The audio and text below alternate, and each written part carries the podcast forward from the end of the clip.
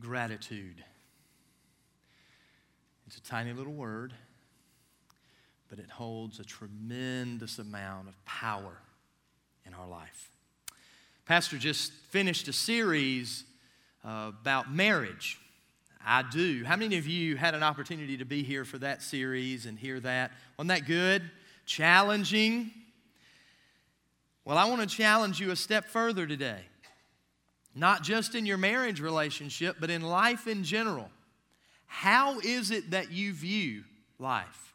How is it that you view this day that God has made for you? What if we had gotten up this morning and the sun was nowhere to be found? I promise you, a whole lot more people would be in this worship auditorium today if the sun had not risen. They would have thought we had set the clocks ahead 12 hours instead of one. But gratitude, what difference does it really make? Psalm 18 24 says, This is the day that the Lord has made, and I will rejoice and be glad in it. Be thankful for this day. Psalm 100 says, Make a joyful noise to the Lord, all the earth. Worship the Lord with gladness. Come before him with joyful songs. Know that the Lord is God. It is he who made us, and we are his. We are his people and the sheep of his pasture. Enter his gates with thanksgiving and enter his courts with praise. Give thanks to him and praise his name, for the Lord is good. His love endures forever. His faithfulness continues through all generations. There is a tremendous amount of emphasis that God places in Scripture on thanksgiving, on gratitude. We look in Deuteronomy 16. It says in verse 10, then celebrate the feast of weeks to the Lord your God by giving a freewill offering in proportion to the blessings the Lord your God has given you, and rejoice before the Lord your God at the place he will choose as a dwelling for his name. You, your sons and daughters, your men servants and maid servants, the Levites in your town, the aliens, the fatherless, the widows living among you. 350 years ago, the pilgrims set aside a day to give thanks to the Lord. 3,000 years before that, God called this the Feast of Weeks, a harvest festival where people would come and bring an offering of gratitude for all that God had done in the last year. It didn't just involve the father, it didn't just involve the mother, it involved the whole family. All of them came. It says in Deuteronomy 4 9 through 14, only be careful and watch yourselves closely so that you do not forget the things your eyes have seen or let them slip from your heart as long as you live. Teach them to your children and to their children after them. Remember the day you stood before the Lord at Horeb when he said to, to me, Assemble the people before me to hear my words, so that they may learn to revere me as long as they live in the land, and may teach them to their children. You came near and stood at the foot of the mountain while it blazed with fire to the very heavens, with black clouds and deep darkness. The Lord spoke to you out of the fire. And you heard the sound of the words, but saw no form. There was only a voice. He declared to you his covenant, the Ten Commandments, which he commanded you to follow, and then wrote them on two stone tablets. And the Lord directed me at that time to teach you the decrees and laws you are to follow in the land you are crossing the Jordan to possess. Remember, remember, and be grateful. Remember and be grateful. Tell your children and your children's children. That's really all I want to talk about this morning. And Pastor Jared and I, it's, it's kind of funny because we really didn't talk about, he, he spoke um, last night at the bridge, and and, and I'm speaking this morning. Uh, if you didn't realize that by now, it's not Pastor Farrell up here. Okay, it's me. Um, uh, Pastor Farrell and his family are away. They went to a training in uh, California, and they'll be traveling back in the next day or two, so please keep them in your prayers. Um, but Pastor Jared spoke on gratitude last night at the bridge and did a beautiful job. Um, and he talked about, uh, and I love the account from Luke about the 10 lepers that God touched and the one that came back and showed gratitude. And, and I want to talk to you this morning about the same thing. I'm going to use a different passage of scripture, but I want to talk about the incredible power of thanksgiving. What comes uh, out of this wellspring of gratitude if we'll give, no pun intended, um, but if we will, if we will give our life and, and give our hearts to God and be grateful to Him with every day that He gives us and rejoice in each passing day. There are tremendous things that God can do in and through our lives. Acts 16 is uh, the passage of Scripture I want you to, to draw your attention to today. And beginning in verse 16, I believe we have that on the screen, we do. Once, when we were going to the place of prayer, we were met by a slave girl who had a spirit by which she predicted the future. She earned a great deal of money for her owners by fortune telling. This girl followed Paul and the rest of us, shouting, These men are servants of the Most High God who are telling you the way to be saved. Now, this is the second missionary journey of Paul, and Silas is with him, and, and uh, this slave girl is following them through town, and, and she's not saying, Bring us back to 17, guys. She's not following them around town. Uh, 17, you had it. Uh, there you go. These men are servants of the Most High God who are telling you the way to be saved. That wasn't what she was saying. She was following them around town, saying, These men, these guys are servants of the Most High God, and they are telling you the way that you are to be saved. She was making a mockery of what they were doing, making a mockery of, of Paul and Silas. And too much had happened in Paul's life for him to take too very much of that. And she kept this up for many days, verse 18 says. And finally, Paul became so troubled that he turned around and said to the Spirit, In the name of Jesus Christ, I command you to come out of her. And at that moment, the Spirit left her. When the owners of the slave girl realized that their hope of making money was gone, they seized Paul and Silas and they dragged them into the marketplace to face the authorities. They brought them before the magistrates and said, These men are Jews and are throwing our city into an uproar by advocating customs unlawful for us Romans to accept or practice. The crowd joined in the attack against Paul and Silas, and the magistrates ordered them to be stripped and beaten. Verse 23 After they had been severely flogged, they were thrown into prison, and the jailer was commanded to guard them carefully. Upon receiving such orders, he put them in the inner cell and fastened their feet in stocks. About midnight, Paul and Silas were praying and singing hymns to God, and the other prisoners were listening. And suddenly there was such a violent earthquake that the foundations of the prison were shaken, and all at once the doors flew open and everybody's chains came loose. This was the original jailhouse rock. now, I want you to understand something. When Paul and Silas were placed in that cell, they were placed, they were shackled, they were, their hands were bound, but they were in stocks. They had been beaten, brutally beaten, before they were placed in this cell. And then they were placed down. I don't know if everybody can see me, but they had to sit in the cell, put their feet up in stocks. I can't even hold them up like that. It shows you how out of shape I am. Let's prop them like that, okay? Closed them down, had their hands shackled. I can't imagine not being beaten, not being bruised, not being wounded in any way, shape, or form, how uncomfortable this would become after about three or four minutes.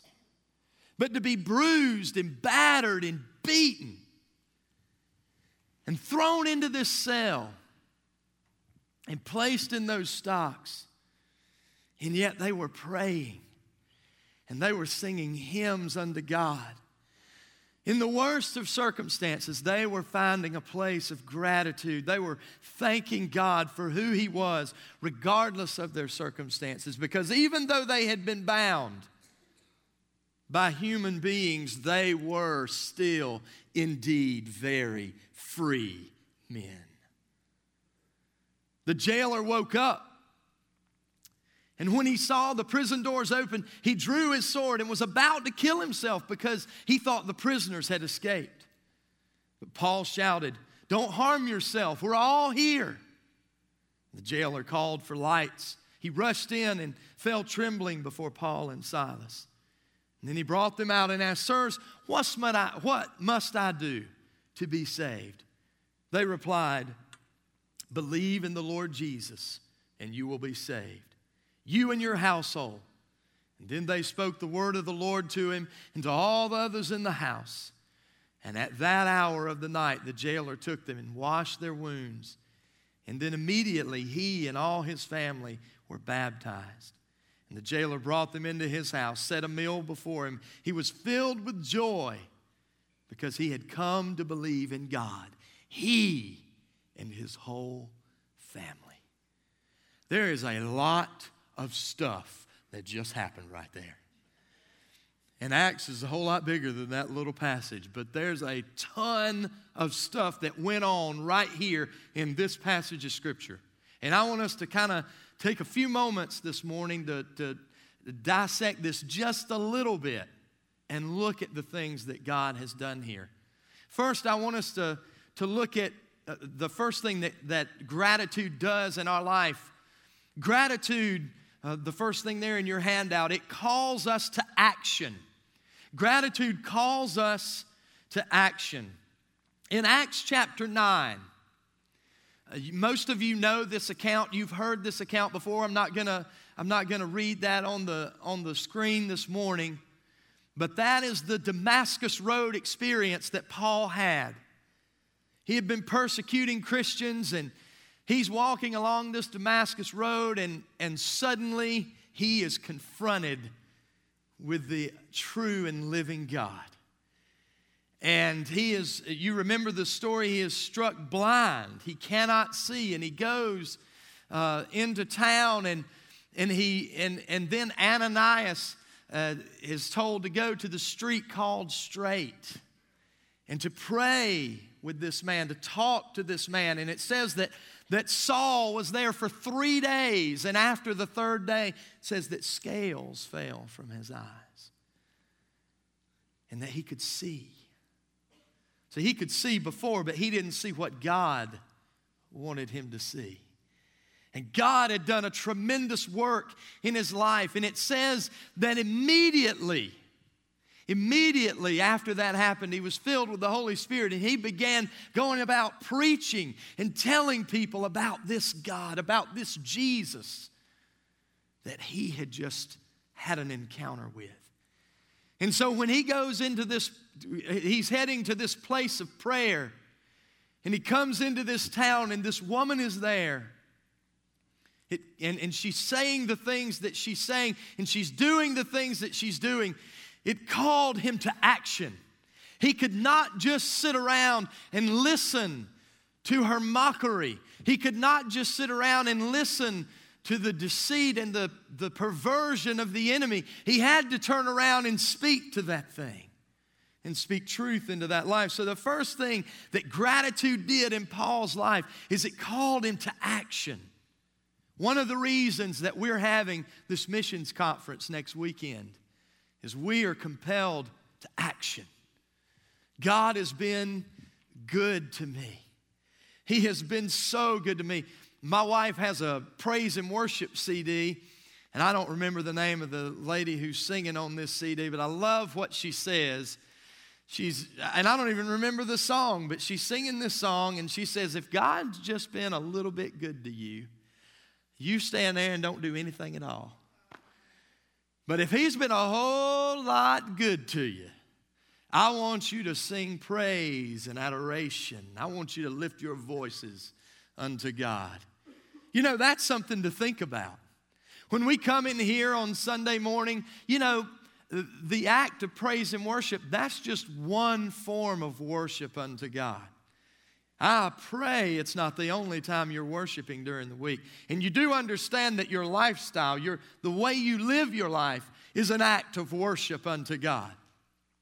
But that's something to think about the next time we come in here. You know, even if we don't sing real well and we don't want people to hear us and we're trying to, you know, if God's been good to you, man, make a joyful noise. It don't matter if it's out of tune. You know, if it's real, real bad out of tune, just sit back there toward the back, you know. And, just kidding. Those mics drown you out. We can't hear you at all. But but because of what God has done in our life, because of His grace and mercy, because of the death, burial, and resurrection of Jesus, we are called to action. We are compelled to share the truth of the gospel, and that's what Paul did in this passage. Secondly, what happens in our life is it develops boldness within us. You know, that's one of the things that the Spirit of God does in our life is it causes us to be bold. When we look at that passage of scripture and it says in verse 17, this girl followed Paul and the rest of us shouting, These men are servants of the Most High God who are telling you the way to be saved. And she, she kept it up and up and up. And finally, have you ever been there in your life? Have you ever been there where you just had all you could take? You know, you just couldn't listen anymore, and you said, All right, now, what I'm going to say is about to hurt your feelings but I got to tell you the truth. Have you ever been there? I've been there. The, the staff make fun of me here at the church. They call me Angry Andy. they say when I've had enough that I'm, uh, and I'm really not. It, I told my mom that one day, and she's like, Now, Andy. You know, she got that mama voice going on. You don't need to be walking around angry all, the, angry all the time now. You need to quit, cut that out. I'm like, Mama, I'm not. I promise. But it gives us a boldness where we just say, you know what? Enough is enough. It's time to step up and have a voice and be heard and be bold about it, not, not concerned, not timid, not afraid, but knowing that what we're sharing is the truth. And I'm talking primarily about when you're sharing your faith, and hopefully that's in every realm of your life that you're doing that. Paul, Paul had this boldness, but this boldness came from him answering four critical questions in his life. And there are four questions that you have to answer this morning. Because I want to tell you something. With these four questions right here, uh, there's a bombardment in the world uh, as to what the answer to this question, these questions are. Um, there are a lot of people arguing that they are not what the Bible teaches that they are. And the first question that Paul had to answer uh, in, in this boldness coming, and that boldness was from the Lord. But the first question he had to answer was Who is God? Who is God? Who is this God that met me in Acts 9 on that Damascus road? He got that answer very clearly three days later when those scales fell from his eyes. These four questions, guys, and you may want to write these. I don't have this in your notes. You may want to write this on the back of your, um, of your uh, little study guide there. But they are foundational to our biblical Christian worldview. And you know it is very important for you. You may have not ever heard that terminology before, but it's just the way you see the world. It's the way you see uh, everything around you through the lenses that you wear. And as a Christian, it's very important to have a solid foundation underneath you. You understand, just like the house that you live in, you don't want that thing to have a, a shifting foundation. You don't, you don't want it uh, to be questionable. You want it to be solid and firm. Am I right? Everybody with me? Yeah? The same goes for our foundation as a, eh, when we talk about our belief system. So, who is God? Who is He? Well, who does the world say God is? the world says God's a whole lot of things, right? Well, who is God and where do you find him? Well, I find him on the inside of me. If I live long enough, then there will be self actualization and I will discover the God within me. No, you won't. Watch the people that are just going along and waiting to self discover and see how confusing their life is, how confused they are. We got to be able to answer the question who is God? John 1, I love that first chapter of John. And I always tell new Christians to read the book of John first. That's the first book you should read because the very first verse in John chapter 1 says, In the beginning, God. In the beginning was God. He was there in the beginning. He is the first and the last who was and is and is to come. He is our creator. He is our deliverer. He is our savior. That is who God is. And his name is Jesus. His name is Jesus. There is the triune God, the Father, Son, and Holy Spirit. Jesus the Christ came and died on a cross for you and I. And I know that you're sitting there this morning saying, Why are you saying this? We know that. That's so fundamental. That's so foundational because people are walking around this world today and they're spewing all kinds of things about God, but they are not naming that God. They are not saying that His name is Jesus. We sing about Him we sing his name. We preach about him, we preach his name. We sit down in small groups, we tell you what his name is because he is the only true and living God. And this is not my truth, this is not something that I came up with. This is the Bible. This is what it teaches us. So that first question has to be answered Who is he? Who is God? Can I get an amen on that? Amen. amen. Do you believe that this morning? And then, secondly, who is man? Who is man? Genesis tells us that we were created in the image of God, in the likeness of God. Romans teaches us that we are predestined to be conformed into the image of who God is. So, who is man and what is our purpose here? It is to live a life of obedience to God because He has a plan of abundant life for you and I. Then, thirdly, what's wrong? What is wrong? In this passage of Scripture in Acts 16, what we see here when Paul looks at this set of circumstances, there are a bunch of things wrong. One of the things that's wrong is there's a slave girl involved here who is possessed by a demon. Now, that's bad in and of itself. You know what's even worse than that? What greed made her masters do, or, or not made, but they chose to do because of greed.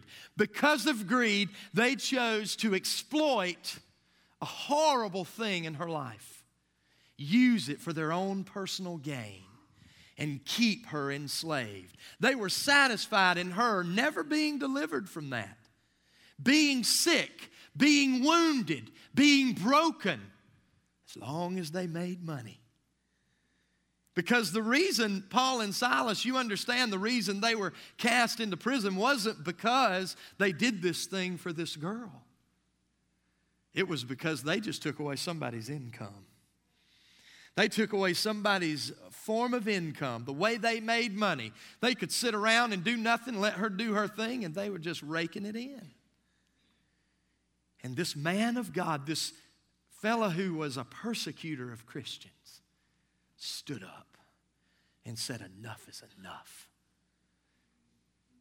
And I believe it was for many reasons. I believe it was not just because he wanted people to know the God that he served, but he, more than anything else, wanted that girl to know the God that he served. To no longer be a slave anymore and to be free.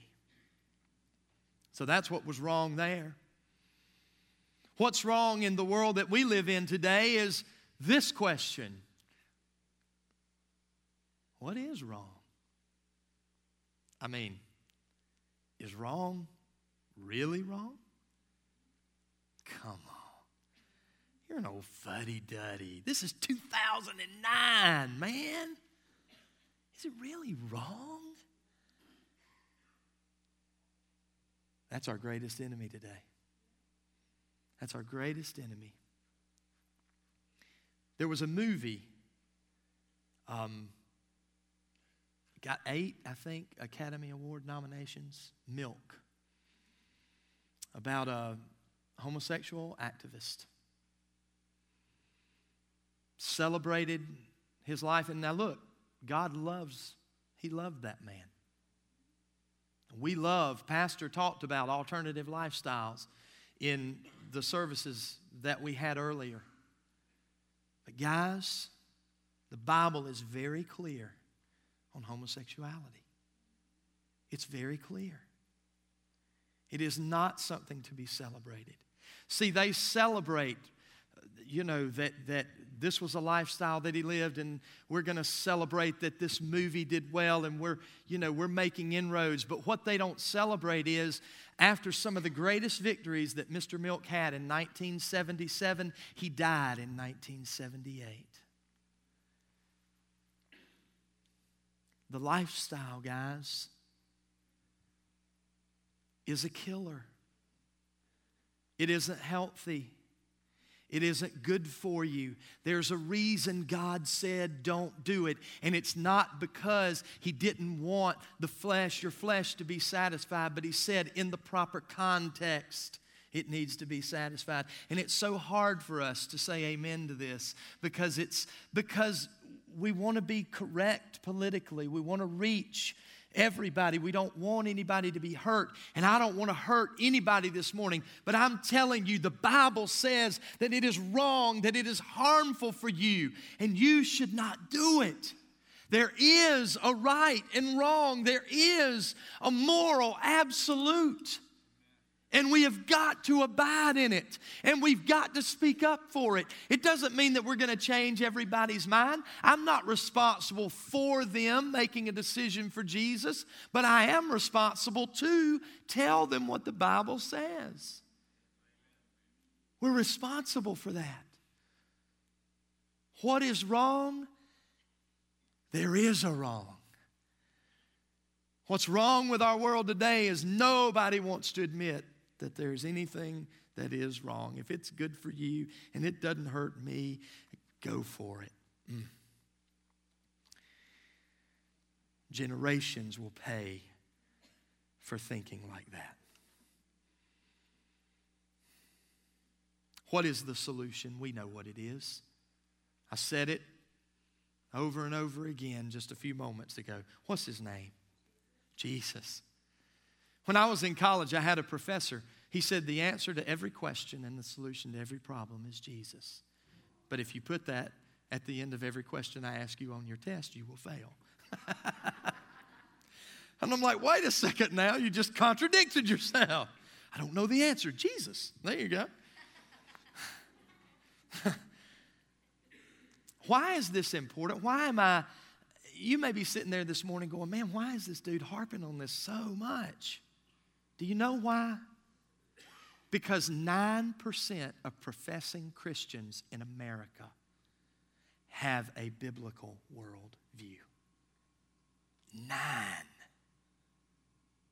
Out of all the people who profess to be Christians, center their worldview on the Bible. Guys, we got to have a foundation firm under our feet. And the only one is the one that is built on the truth of the Word of the living God. Amen? Thirdly, gratitude toward God promotes intimacy with God. Intimacy with God. Acts 16, 18, the reason that Paul knew, the reason that Paul knew what was going on with this girl is because he walked intimately with God. He walked closely with God. He knew God, and God opened up a door. He opened up an opportunity for him to share life with this girl. Have you ever had God do that in your life? Isn't that amazing when you're just going along your day? The, the greatest gifts people ever give me are when I get the phone calls from folks and they say, I don't really understand a lot of what y'all talked about Sunday, but I, but I want to know this, this Jesus. Can you help me with that? Uh, yeah. Honey, uh, go ahead and feed the kids. I'm going to meet somebody. That's payday. That's the greatest day ever when you get to share your faith, when, when God opens up an opportunity for you to, to bring glory to the name of Jesus. Not for myself to receive glory, but for God to get glory. It promotes intimacy with God. Then, fourthly, gratitude is a miracle creating attitude. It's a miracle creating attitude. they, Paul turns around, speaks to this girl. The owners of this girl and, and the magistrates that are involved, they're all up in arms and they're, they're going to put them in jail. They throw them in those stocks and they bind them up and they start singing and they start worshiping and they start praising the Lord. And I, have never, how many of you have ever, I've never experienced an earthquake. Have any of you ever lived in an earthquake zone? Some of you have. We don't want to experience one, do we, guys?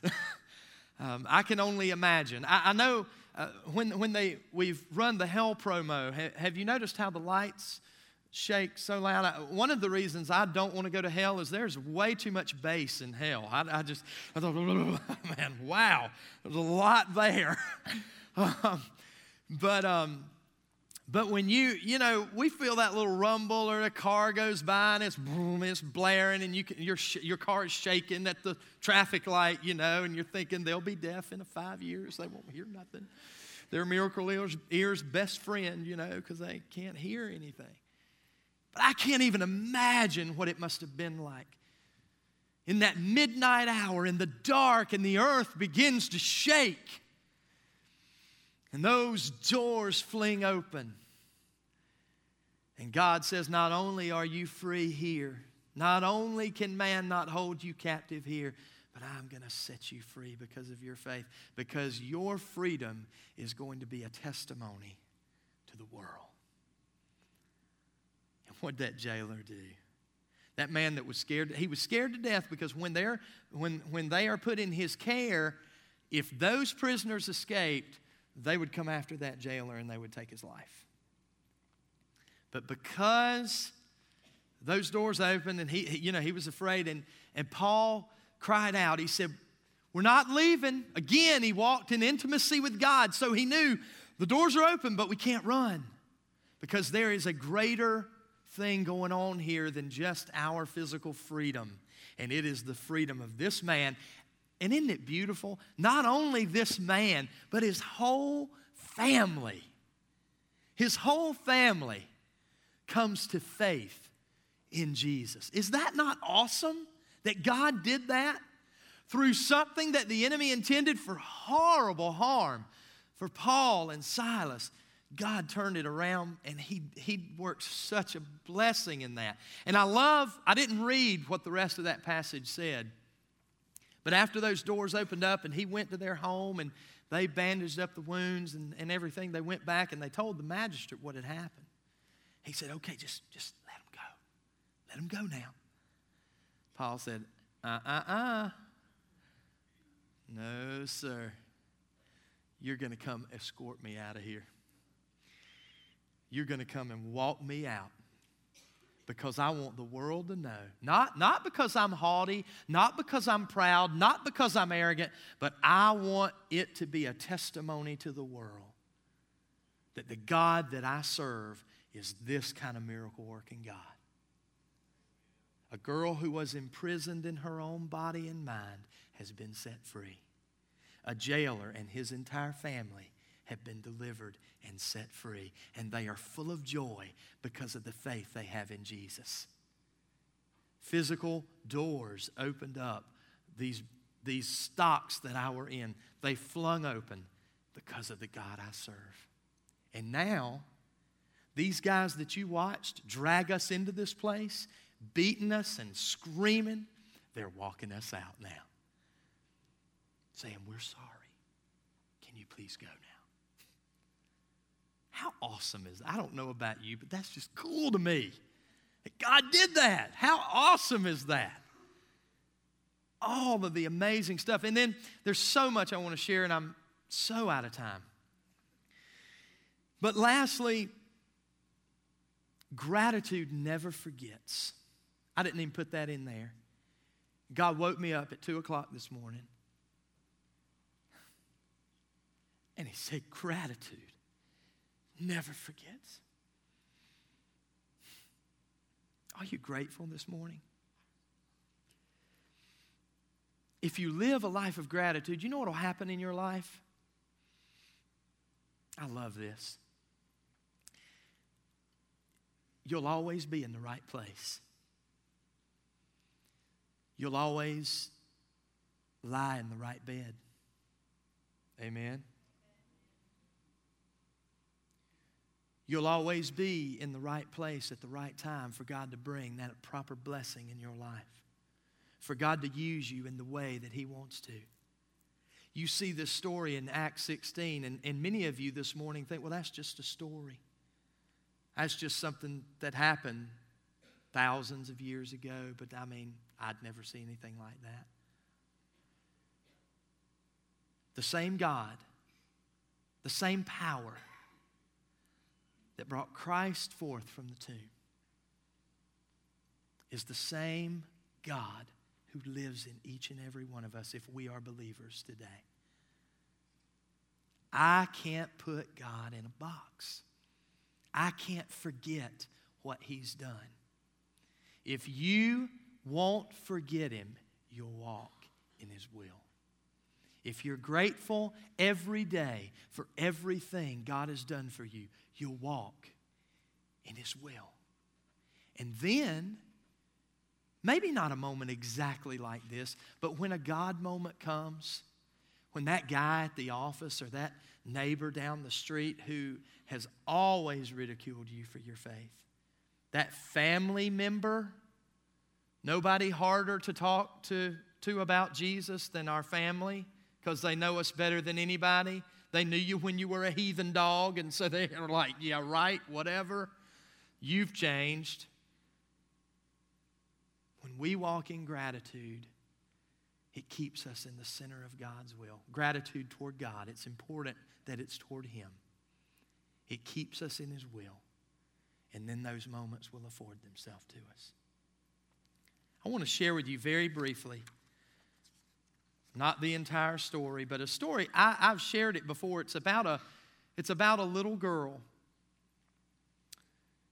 named Dana who was born prematurely.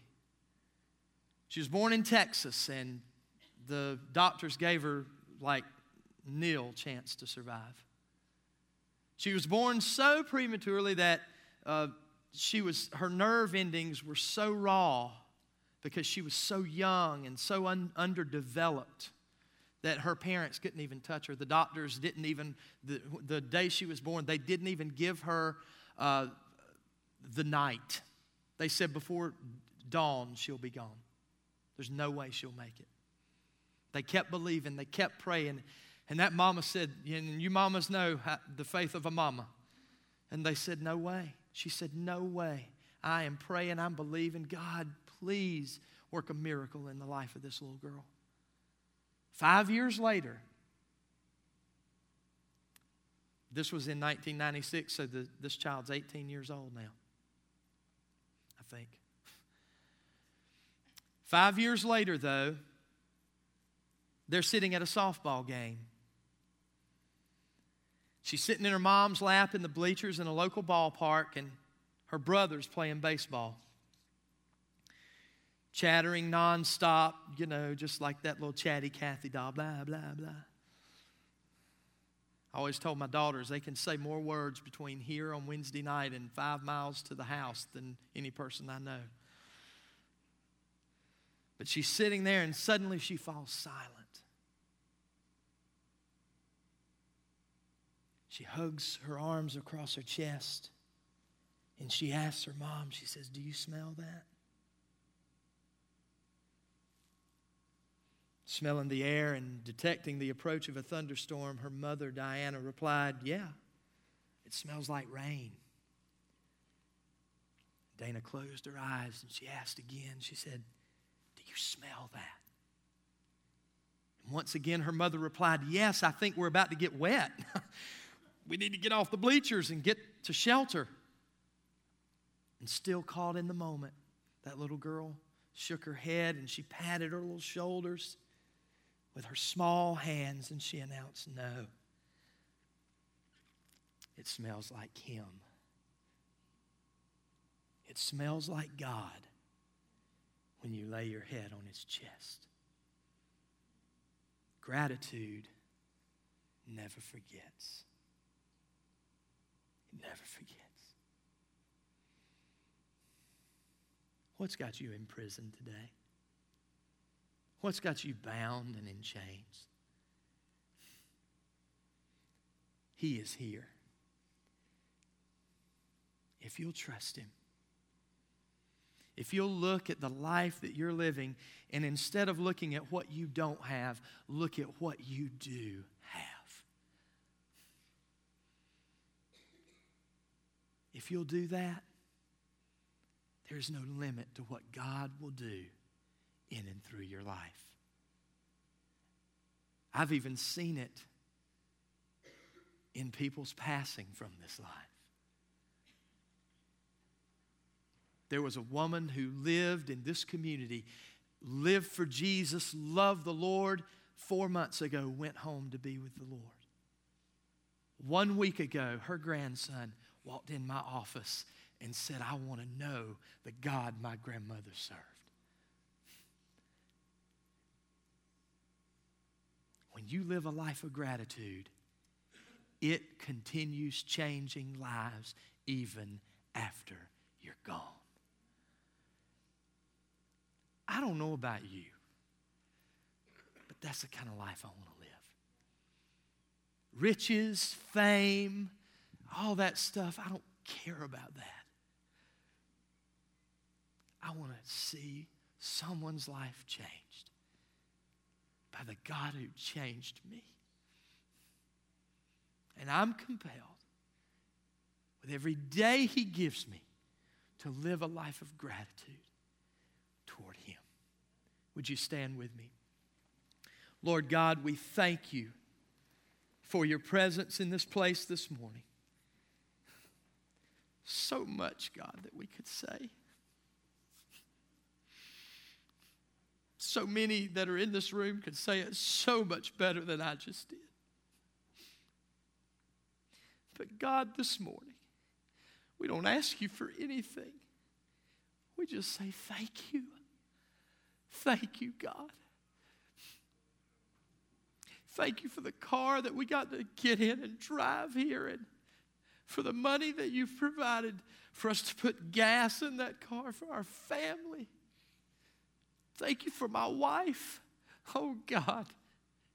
Thank you that I have what I want.